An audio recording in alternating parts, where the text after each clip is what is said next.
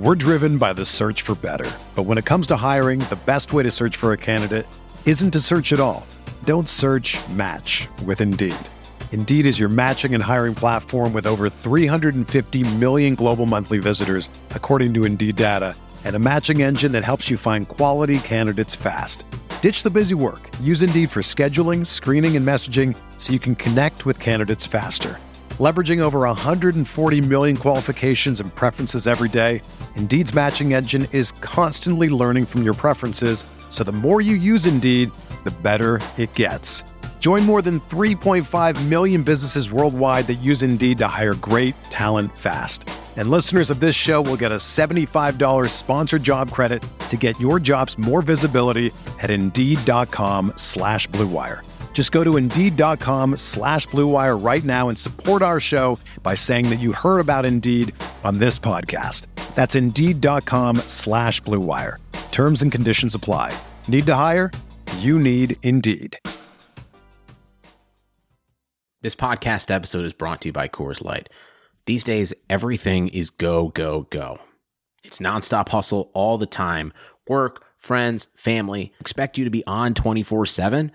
Well, sometimes you just need to reach for a Coors Light because it's made to chill. Coors Light is cold lagered, cold filtered, and cold packaged. It's as crisp and refreshing as the Colorado Rockies. It is literally made to chill. Coors Light is the one I choose when I need to unwind. So when you want to hit reset, reach for the beer that's made to chill. Get Coors Light in the new look delivered straight to your door with Drizly or Instacart. Celebrate responsibly. Coors Brewing Company, Golden, Colorado. Blue Wire. Welcome back. This is the Big Blue Banter New York Giants podcast. I'm Dan Schneider. I'm joined as always by my co-host Nick Pilato. Tonight we come to you for the second consecutive week after a New York Giant victory. Wow, crazy to be saying that in a season like this one, where they actually have won two consecutive games, but those were the only other two games they won. Did the Giants just effectively lose out on Chase Young? Yeah, most likely. I mean, there's one scenario open where they could still potentially get that number two pick, and that is what it's going to take to get Chase Young. This is not some maybe Chase Young will be the number two pick kind of draft. No, no, no. Chase Young is a generational player. He will be the second pick in this draft unless somebody falls in love with Tua, which is a possibility we'll talk about over the next few months. But did the Giants also just witness the third zero interception performance by a rookie quarterback? Yeah. And are people completely overlooking the fact that rookie quarterbacks in the NFL don't really ever come close to a 23 touchdown to 11 interception ratio through 11 games in a rookie season? Yeah, they are. I mean, we can look at these and we can qualify them and we can say a receiver did this, a receiver did that, somebody was open here, that blah, blah, blah. But I mean, you can just look at the raw situation and it's not great for Daniel Jones this season. The offensive line is okay. It's not good. It's really bad if you look at it, especially considering injuries. And most of his offensive skill position guys, and he does have a good cast, I believe, have been in and out of the lineup. And yet he continues to put the ball in spots to move the offense and to create big plays and to score touchdowns. So essentially, what I'm saying is there are negatives and there are positives to his performance, Nick. So let's start with a negative. I mean, I'm sorry, a positive because the negative is Chase Young. The positive is Daniel Jones' performance. So dive right in. Yeah, the whole Chase Young thing, that's uh, very upsetting to most of Giant Nation right now. But these guys are going to go out there, they're going to play to win, and that's what you're going to do in professional setting. But as for Daniel Jones, I mean, can't say enough about him in this season, and I know the detractors will still take away from him because they did not think that he was worth that value in the draft. As Dan and I both have admitted on this podcast, neither did we, but I still think people have the egg on their face and they're going to knock him for all those fumbles and just calculate all the turnovers that he has had and use that against, even though he has a really good touchdown to interception ratio and he has these types of games where he throws multiple touchdown passes. We're talking 352 yards and five touchdowns in this game against the Washington Redskins in their house in order to get this win. Daniel Jones was doing it in all different kinds of ways. He had a running game to lean on, which is something that we have not seen this entire time. And we also saw Pat Shurmur in this game utilize Saquon Barkley in more creative ways. Dan, we haven't seen this at all the entire season. He would do it like once, maybe twice, but this time he used him up the seam on that one touchdown that Jones recognized that busted coverage. Used him in the screen game, kind of like the Eagles have been doing against the Cowboys and the Giants in the last couple weeks. So I'm liking the fact that Shurmur finally realized, hey, we have Saquon Barkley. We can utilize him in these different kinds of manners in order to uh, get leads and freaking win games. Something that at this point it doesn't really matter and actually is sort of towards the hindrance, but it's good to see this young team get together and get a win. Even though I'm not gonna lie, deep down, man, I was like, oh, Chase Young. You know, I, it, it was it was uh, definitely on my mind throughout the entire game. But Daniel Jones, good to see him get these five touchdowns many different ways and utilizing guys like Cody Latimer because Darius Slayton was hurt in this game, utilizing Kaden Smith, a rookie. So I'm uh I'm very high on what I just saw from Daniel Jones. Yeah, and I don't blame you, Nick. I mean, listen, people are going to qualify this performance by Daniel Jones because they qualified every single thing he's done his rookie season. That's just how it's going to be for somebody who was deemed to be one of the worst draft picks, all this things, blah, blah, blah. You know, he has stats that aren't backed by PFF and grading services like the like. There's a lot of fumbles on his rookie season, albeit some that weren't his fault. But this is also the beauty of a quarterback like Daniel Jones, and it's that he's super efficient. He's efficient with where he wants to go with the football. He's efficient with his ball placement, and these aren't givens in the NFL from the quarterback position. And the reason they're not givens is because you don't see quarterbacks like him in their rookie season or not in their rookie season in any season having three games through uh, three of 11 games because he's only started 11 games for the Giants with four touchdowns, zero interceptions, and, and this game was more than four. It was five touchdowns, a game-winning touchdown in overtime, just making it look super easy to drive right down the field against a Redskins defense that many people will say isn't very good, and maybe it's not. Maybe didn't play great today, but coming into this game, this Redskins defense has been pretty damn solid. They held the Eagles last week, lost the game late on a late touchdown drive by Philadelphia. They've held a lot of teams in recent weeks, ever really since turning the job over to Bill Callahan from Gruden and they've become a solid defense. And Daniel Jones just, you know, lit them up. That's the only way to look at it. 354 yards passing, minimal incomplete passes, a few drops in there, a lot of big plays. The play you mentioned to Saquon Barkley was an excellent job by Jones to create a playoff script, reset his feet, and deliver a football on a rope pretty much to Barkley for an easy touchdown. The ball to Shepard was awesome. A few of the balls that he got out of in third and long situations were great. The drop pass by Tate was was a big one, I think. I mean, it was 20 yard pass that was taken off the stat sheet as well and added to an incomplete pass. And just, you know, that could have been the difference in him getting over that 375 yard mark. He hit the 354. So, I mean, this is as good as it gets for a rookie quarterback, guys and girls. I mean, anyone listening to this podcast, like, you're not going to get five touchdowns, no interceptions, and 354 with minimal incomplete passes. It doesn't matter how you get them versus who. So, for me, this is the biggest takeaway from today. Did the Giants lose out on Chase Young? Sure, but I come away from this game really positive about the development of Daniel Jones, especially when you consider the off weeks, right, Nick? I mean, this is a guy that was coming off of an injury, a high ankle sprain, they thought would maybe cost him four weeks, ended up costing him two, and he looked no worse for the wear. He didn't show much rust in this game. So that kind of leads me, Nick, to my next question for you, and it's kind of like, okay, Jones is impressing, he's improving, the Giants are still playing hard. So in your mind, does this game or does this recent turnaround or does anything you've seen kind of lead you to I guess maybe give some hope, some leeway, some to the potential ability of Pat Shurmur returning to this Giants franchise as their head coach in 2020? Or are you thinking along the lines of me in the sense of how could this guy almost blow another double digit touchdown lead in the fourth quarter? Obviously the Giants won, but he nearly blew it again. Uh, I, I don't believe Pat Shurmur will be back with this team. I look back to the beginning of the season when John Mara and Steve Tisch went out and said this I will assess at the end of the season where this team is at and see if there's going to be progress. There's obviously has not been progress this season. And you can look at Gettleman, you can look at Shurmur.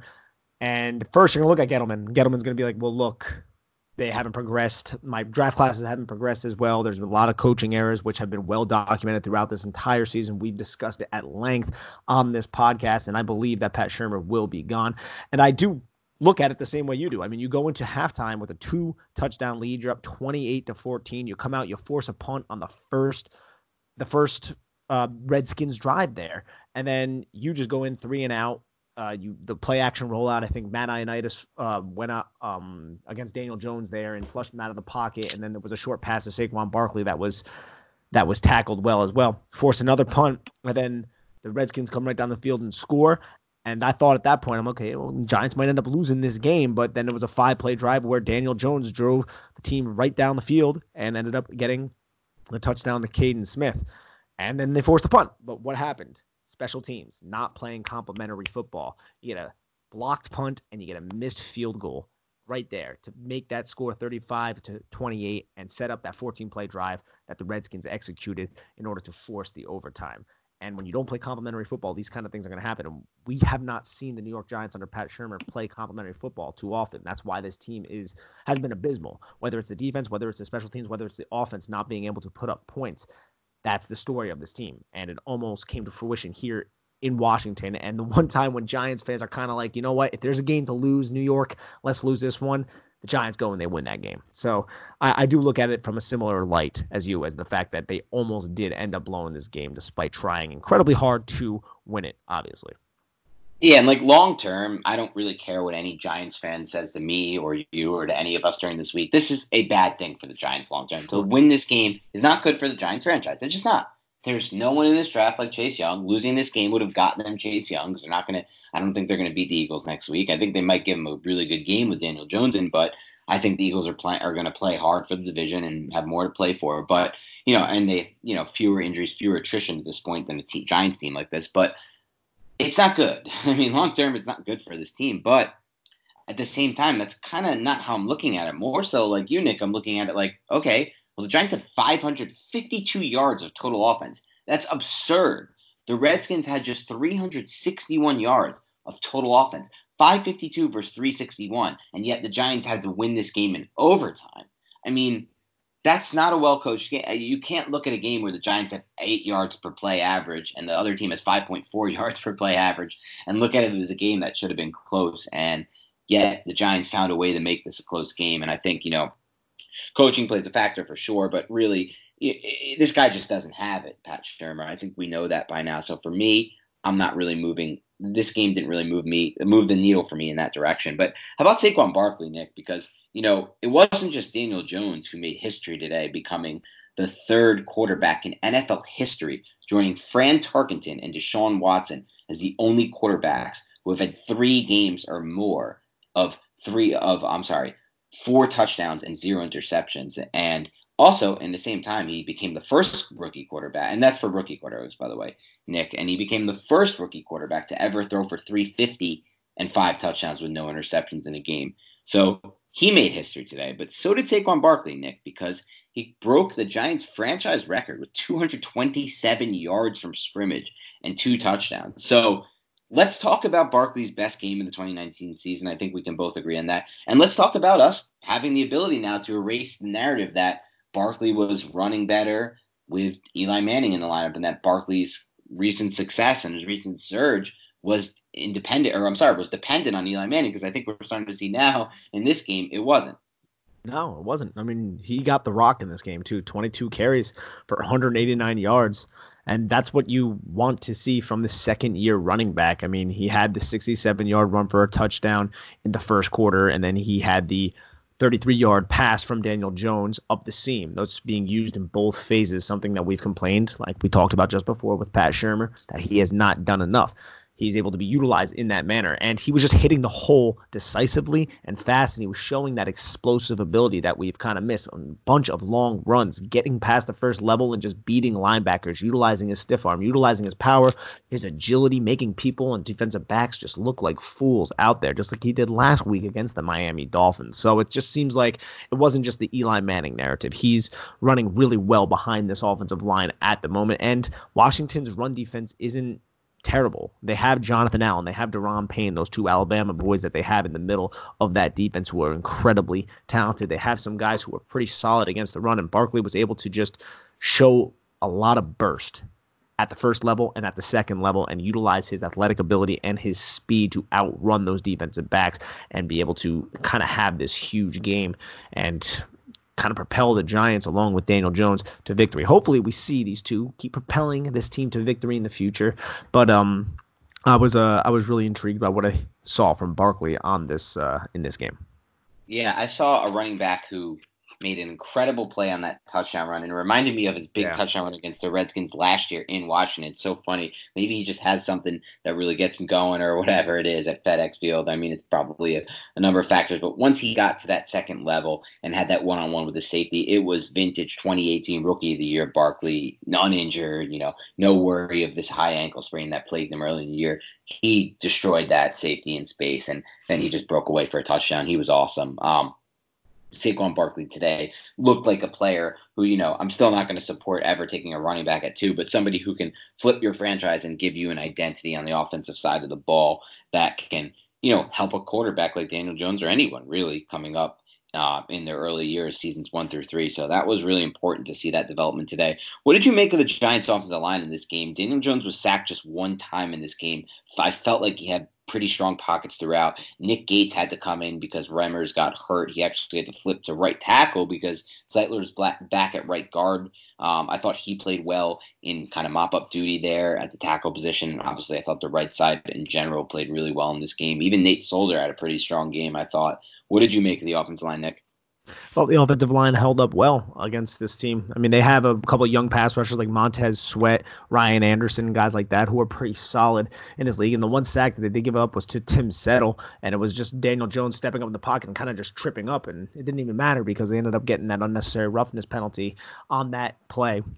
The Redskins, that is when uh, I think it was Hamilton went high on Jones after he got up on that one play. But I thought the offensive line with Nick Gates in there after Remmers went down played very, very well, along with Zeitler, who was back from the injury, and then obviously everybody else, Halapio and Solder and Hernandez. But uh, I, uh, they were opening holes. They were giving Daniel Jones a lot of time to throw the football, and they only surrendered that one sack on the road. So, I mean, definitely something that I'm looking forward to seeing. I want, I would like to see how this team Yeah. how the Redskins were utilizing the stunts and twists and things along those lines, something that we've seen the Giants kind of be shoddy on in the past. I want to see how they did that on the All 22, but in this game they uh, they looked really well from the broadcast angle.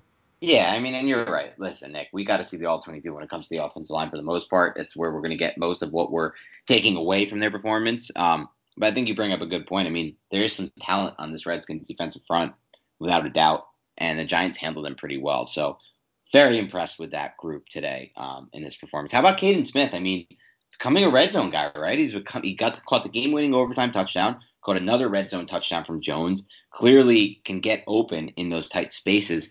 Do you think that you know the Giants are finding someone who's going to be a part of this offense moving forward? Yeah, I mean we we're not sure Pat Shurmur's going to be back. Obviously, more than likely he won't Right. be. But Pat Shurmur does like to use some 12 personnel if he has the competent tight ends to do so, and right now he does. I feel like because Kaden Smith has shown well as a number two tight end, and I want to applaud him on a couple of the blocks that he threw in this game. I mean, we've kind of hit him for his blocks in earlier podcast because he wasn't as good in some previous games, but I want to say there were two consecutive runs in the first quarter, one of them being the really long Saquon Barkley run for a touchdown that he threw key blocks on, where he was able to stay in front of his guy and drive him off the line of scrimmage and just do enough to allow Saquon to get into space.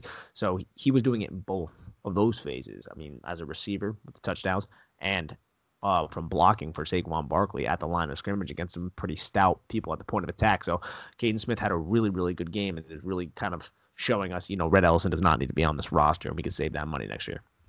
Yeah, exactly. Giants I think that's probably the biggest takeaway, and you nailed it, Nick. It's that Giants have the luxury now to move on from Ellison, create some cap space by releasing him this offseason. In addition to a lot of guys are going to release this offseason, create cap space. It's Ellison, it's Kareem Martin, it's Alec Ogletree. You know, they've already cleared Janoris Jenkins from the cap. So, and those are just a few names. I mean, there's going to be a big, big, big, big cap clearance coming this this offseason for some of these veterans. Um, but I think that they really are onto something here with Kaden Smith, and I'm really intrigued by his development. And it's really an exciting development for a roster that needs gem type, you know, late round, undrafted, whatever type guys to to be, you know, to look forward to as potential building blocks for a franchise that certainly needs as many building blocks as they can get as we move forward. Um, you know, through the 2020 offseason beyond, because obviously we all know at this point, Nick, it's a long-term process for the Giants, and not necessarily because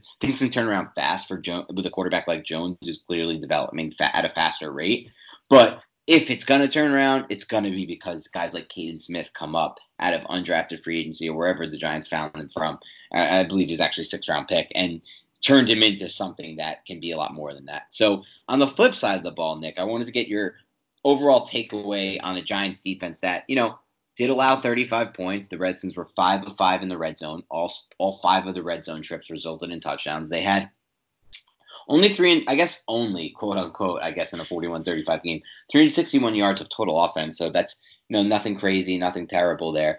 But what did you make of the performance? For me, the people who I thought stood out the most, I guess, and, and a bit was surprising to me were BJ Hill, who I thought had his most active and impactful game, and then Lorenzo Carter as well. Those were the two that stood out to me that I kind of wrote notes on as I was watching the game, Nick, just to kind of like remember to talk about them. I know Carter and Hill both in the stat sheet combined for two and a half sacks, so that was part of the reason. But I thought they were overall pretty active. What did you make? What did you take away from the Giants' defense in this game? Both of those names, Lorenzo Carter, and we've been calling him out because we feel like he hasn't developed uh, as well as a lot of the other people from the 2018 class has developed. So I look at Lorenzo Carter, a guy who has a lot of those raw traits coming out of Georgia, and he had the Patriots game this year where he showed up in a big manner. And then he's been relatively quiet, but in this game he was able to get one and a half sacks and just kind of get pressure. The one sack he beat Donald Penn around outside. Haskins stepped up in the pocket and he was able to just kind of finish the play. It was one of those more was one of those plays where you think the quarterback should have got rid of the ball, but still, Lorenzo Carter did not give up on the play. And then the play where Haskins got hurt, he was also in on that sack. So he's winning 1v1 at a minimal rate. It's not as quick as some of the bigger pass rushers in the league or anything like that. One of those one-two punch combos. It's more uh, grit and maybe the quarterback held on to the ball too long. That was just what happened in this specific game. But just the fact that he was able to get on the stat sheet and make his impact be felt by the opposing offense is something that I love to see from Lorenzo Carter. Keep building upon that. As for B.J. Hill, he had the big tackle. I want to say around the goal line, and then he uh, we got an ad going up. Yeah, sorry about that. It's all good. As for BJ Hill, BJ Hill had the one sack, and it was just good to see him kind of defeat the blocks and actually get the stats because we see him get on the field in a minimal manner. He's been playing around 20 snaps or something along those lines since Leonard Williams has come along, and him not get the stats but still make positive plays. And in this game, he kind of jumped out a little bit more. You saw him a little bit more, and I'm glad to see that because him make the most of these uh, situations that he has not been on he has not been able to do because he's not on the field as often because the rotation is so deep. So the sack was really good. Also, I want to say he had one big tackle for a loss that uh, jumped out as well. Yeah, no doubt. I mean, he was active all game, and he was somebody who's going to be under contract for cheap next year. So it's really good to see him get going in this. And then, you know, Carter is uh, really these are all a bunch of guys who can contribute to an improved defense next year if they get a big piece on that defense. That's still what this defense needs in my mind. It was what Chase Young was going to give them. We'll see who what they can do to kind of combat that. But I'm still kind of along the lines of looking at on the defensive side of the ball, really, with that premium blue chip pick that they're going to end up getting, regardless of how Week 17 plays out. But what did you make of the progress for this for this young cornerback group, uh, the Giant secondary, and then also Julian Love as well in the secondary? Yeah, I think they showed a lot of grit because DeAndre Baker left the game briefly with a knee injury early on. Sam Beal hurt his shoulder or his neck early on in the game, so it seemed like they were getting really decimated. But DeAndre Baker was able to come back and he played well. I mean, he was knocking some of the balls away, getting his hand in the way uh, of the uh, receiver at the catch point and kind of just being disruptive. And there, I think he took a penalty or two as well. So that's something that DeAndre Baker has done. Sometimes he gets there a little bit too early, but uh, I feel like they didn't take any steps backwards from what they've been showing us, including Julian Love. But again, I want to see because I want to see. He, he jumped out at me as missing a tackle. I can't remember exactly when. I w- wanted to just notice it just because the last two games with Julian Love, he's really, really impressed me. But there's always once or twice in a game where he has an open field tackle situation and he misses it. At least that's what's just jumped out once or twice. I'm not saying it's a huge knock on him, but it's definitely something that's become a trend if that did happen in this game. So I want to catch the all 22 for that. Yeah, that'll be something we'll figure out more when we uh, have a chance to dive into the all 22. But was there anyone else kind of on this defensive side of the ball that that caught your attention on just the broadcast angle? I mean, Leonard Williams still, I saw him get in there a couple times. Marcus Golden had the half sack. He, he always just kind of jumping out. Dalvin Tomlinson had a couple tackles for losses that uh, popped out on the page as well. So, I mean, it's kind of the same guys that we always talk about. Uh, Antoine Bethea getting it down as in that alley defender and kind of just bringing the boom, things along those lines. Yeah. But, yeah, I mean, uh, it seemed like Mayo was around a little bit more because Alec Ogletree went down with that injury, which uh, forced Deone Bucannon to play more, which honestly, yeah. I think a lot of Giant fans would rather see Deone Bucannon out there than Alec Ogletree. But uh, yeah. Yeah, and then there's Corey Ballentine, man, who is just the guy to get picked on. That's that's the weak link of this defense right now, and they whether it's a, a Sims character, whom, whomever the fuck uh, the the offense has to use against this Giants defense, they're going to attack the slot and they're going to attack Corey Ballentine, and that uh, happened in this game as well as it's been happening since he's been seeing significant snaps. Yeah, I mean, on the negative side of it, yeah, when we look at this deeper on the all 22, I think Corey Ballentine will clearly stand out as a guy that they, you know, picked apart and took advantage of uh, on the offensive side of the ball for Washington, and, and smartly because, you know, he's making that jump from D2. It's not happening as fast as some would have hoped. But on the positive side, I mean, listen, Deone Bucannon was third in, in tackles for the Giants, or actually second in tackles, tied for second. He had a quarterback hit. I mean, he's a more active and effective player, I think, at this point than Alec Ogletree. And I wouldn't be surprised if the Giants defense plays better football next week with him playing a key role over Ogletree at that second level. Um, before we, you know, wrap this thing up, Nick, is there anything else you, you wanted to touch on really on special teams, Giants defense, offense that we didn't get a chance to get to, or any anything else in that regard? Uh no, not not necessarily. Just More like always waiting for that all twenty two. Yeah, without a doubt, without a doubt, and we'll get we're gonna get dive into that later this week. Kind of before we sign off, Nick, I kind of want to get your overall feel for you know where the Giants are at as a franchise right now. Do you feel like this is kind of a status quo in, or do you feel like maybe this can kind of shift the tide in the direction moving back toward, okay, maybe we do keep Pat Shurmur and Dave Gettleman, or even just, you know, we've already talked Shurmur, but Gettleman, let's say, for the 2020 offseason? I was never really sold on the fact that Gettleman was going to go. Like I thought like his seat is hot, but I didn't think the Giants were, were going to part ways with him because that is incredibly premature to do. And he has done some good things. I know a lot of Giant fans don't want to hear that, but when it comes to drafting, he's done pretty well. You can say what you want about free agency and the trades that he's made, very head scratching, or the fact that he may have he does not understand opportunity cost and he may have left a lot of draft capital on the table to draft some of the guys that he's quote unquote loved. Yes, those things can be annoying, but he has nailed a couple drafts, and I don't see the Giants parting ways with him. But I, I do believe Shurmur will be gone, and that's going to kind of start that whole thing where Gettleman and needs to get a coach that he really likes, or you're going to have one of those things where it's going to be a not a not a cohesive environment, which is something that we have the Giants have to avoid. So it, it, there's a lot of storylines going into this uh, off season that the Giants are going to have surrounding them over there at MetLife, and it's going to be interesting to kind of just uh kind of parse through all that bullshit. It will be interesting, Nick, and I think you know as obviously both me and you have kind of turned the page on the Pat Shurmur era, regardless of where this ends up. And, you know, even regardless of what I'm about to say, I do want to give him credit. And this doesn't mean I want him here again in 2020 or 2021 and beyond that. But I do want to give him credit for how this offense has kind of developed under Jones because even today in a game like this where they really just racked up yardage, almost 600 yards of total offense is insane. And it was balanced. It was 100. It was 206 on the ground, and it was 350, 46 or 352 in the air, like 8.4 yards per attempt. And the Giants completed passes to six different receivers in this game. You had a really nice, even rounded number there with their top three with Tate, Barkley, and Shepard, all guys creating plays and, and creating yardage. Cody Latimer even got involved.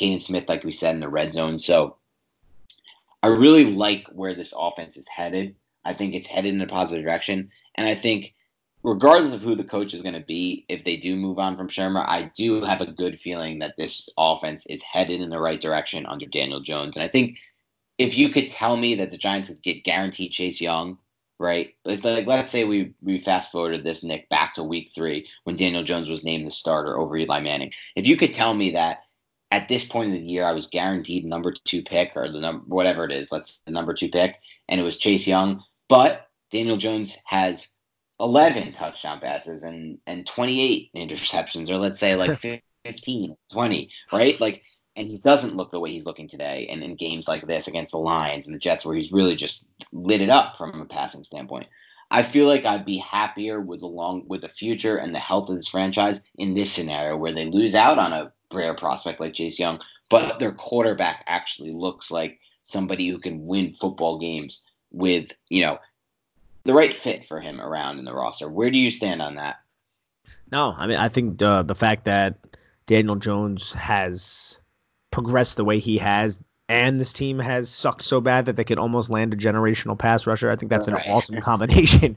So, uh, but at the same time, I do believe the Giants played themselves, as we already said on this podcast, played themselves out of that chance. And yeah. you can't fault the team, you can't fault the coaching staff, you can't really fault anybody for it. It's the way it is. But it's just one of those things that you, we're probably going to look back at it as a fan base and be like, that fucking sucks.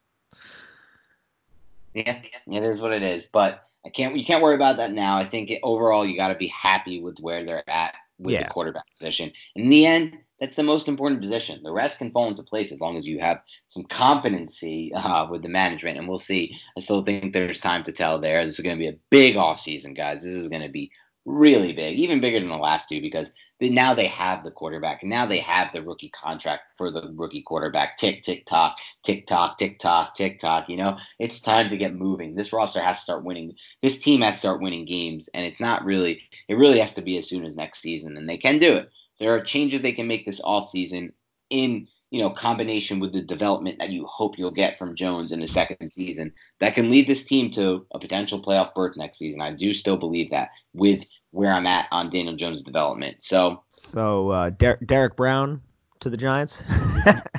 Please, dear God, not another interior defensive line. Derrick Brown, by the way, is a hell of a player. He's a freaking beast.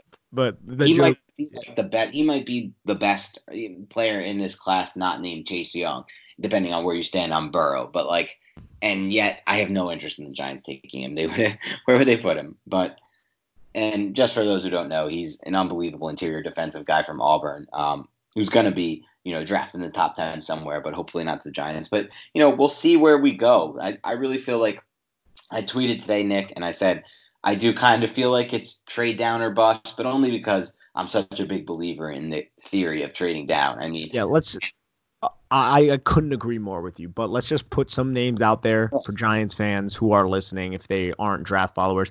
Names would just be Isaiah Simmons, Andrew Thomas, who is the offensive tackle from Georgia. Isaiah Simmons is the linebacker from Clemson. Tristan Wirfs, who is the offensive tackle from Iowa. I think those are just some names that are going to be floated around this team. You're still going to yeah. get the Jerry Jeudy, the wide receiver from Alabama as well.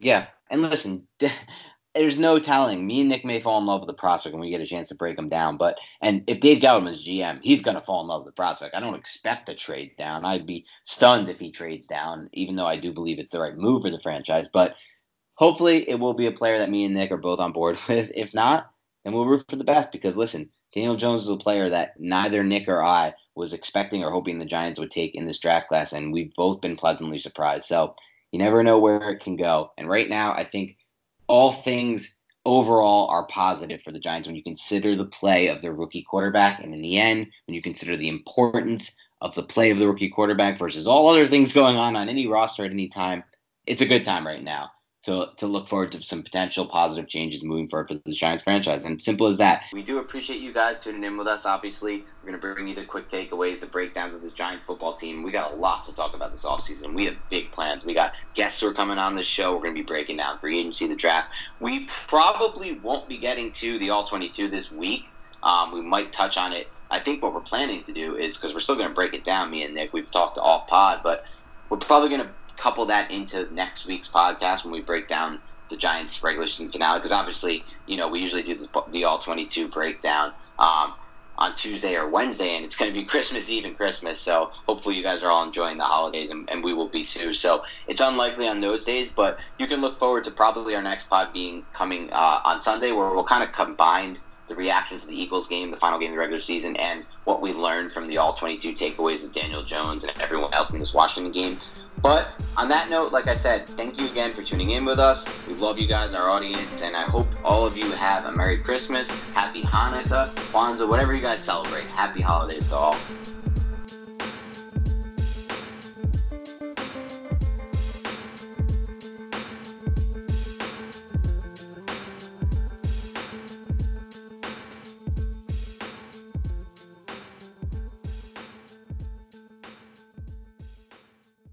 Everyone is talking about magnesium. It's all you hear about. But why? What do we know about magnesium? Well, magnesium is the number one mineral that 75% of Americans are deficient in. If you are a woman over 35, magnesium will help you rediscover balance, energy, and vitality. Magnesium supports more than 300 enzymatic reactions in your body, including those involved in hormonal balance. From functional medicine doctors to mental well being and female hormone experts, we all know that magnesium is the one mineral to improve all aspects of well being and health. But which one? Magnesium Breakthrough from Bioptimizers, the trusted choice recommended by leading experts with seven best absorbed forms of magnesium to ensure your body receives the support it needs for overall well being. Go to bioptimizers.com slash balance today and use code BALANCE10 for 10% off. Support your journey to wellness at B-I-O-P-T-I-M-I-Z-E-R-S dot com forward slash balance. Magnesium Breakthrough from Bioptimizers, your foundation to optimal health and vitality.